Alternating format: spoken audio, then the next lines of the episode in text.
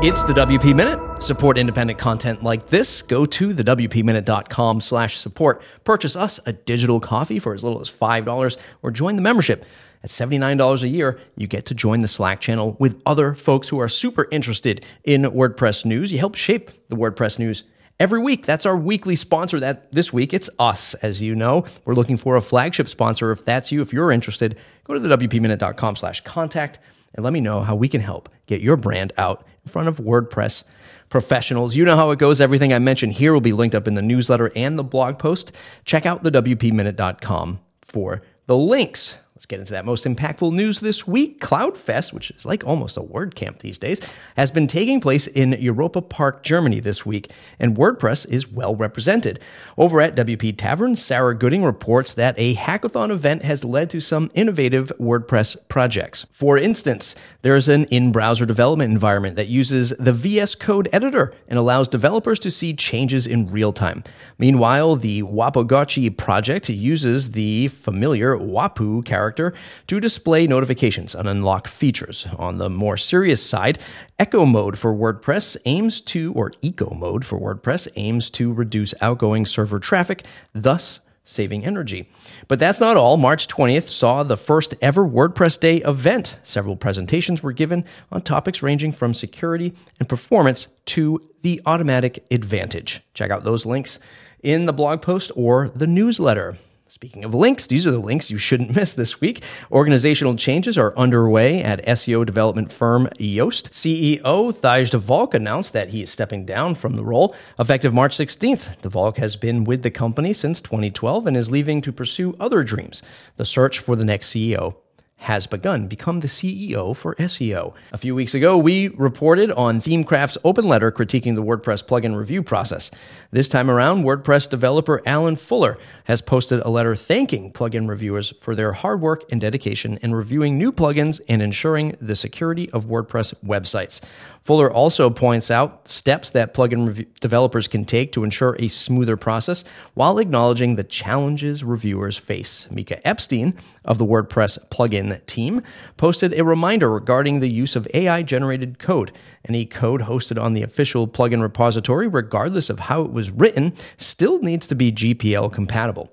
As more developers are using tools like ChatGPT to generate plugins, this is becoming a relevant issue. Epstein noted that AI tools may simply be copying code from an existing plugin without crediting the original author. From the grab bag, now it's time to take a look at some other interesting topics shared by our contributors. The final countdown to WordPress 6.2 is underway. The last scheduled release candidate, number three, is now available for testing. Congratulations to WordPress community member Michelle Frechette on being named as a finalist for the RochesterFirst.com Remarkable Women Awards.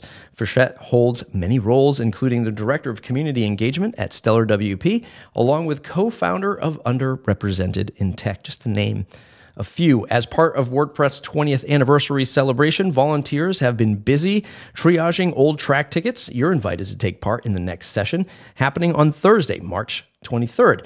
The WordPress documentation team needs your help writing docs for WordPress 6.2. A call for volunteers has been published that details how to get involved. Talent recruitment website The Org recently published its list of the 50 most transparent companies. WordPress.com owner Automattic was included at number 27. Developer Nico Mercado wrote an opinion piece on the complex relationship between WordPress and PHP. Mercado opines that WordPress is a driver of PHP's market share, but may not be providing the best developer experience. How hard should it be to cancel a WordPress plugin subscription? Web Dev Studio CEO Brad Williams tweeted a product flowchart that might just blow your mind. Building a successful WordPress product team is challenging. Team WP's James Drew joined the Do the Woos podcast to discuss the subject. And finally, ChatGPT's new GPT-4 model can pass standardized tests, but does that make it any closer to rep- replacing human professionals? Not so fast, says one essay. Uh, this week, you can check out the WP Minute Plus interview with Zack Katz and myself. Subscribe over at thewpminute.com slash plus. Zack Katz of Gravity Kit and TrustedLogin joins the show to talk about running multiple products in the WordPress space. Give that podcast a listen.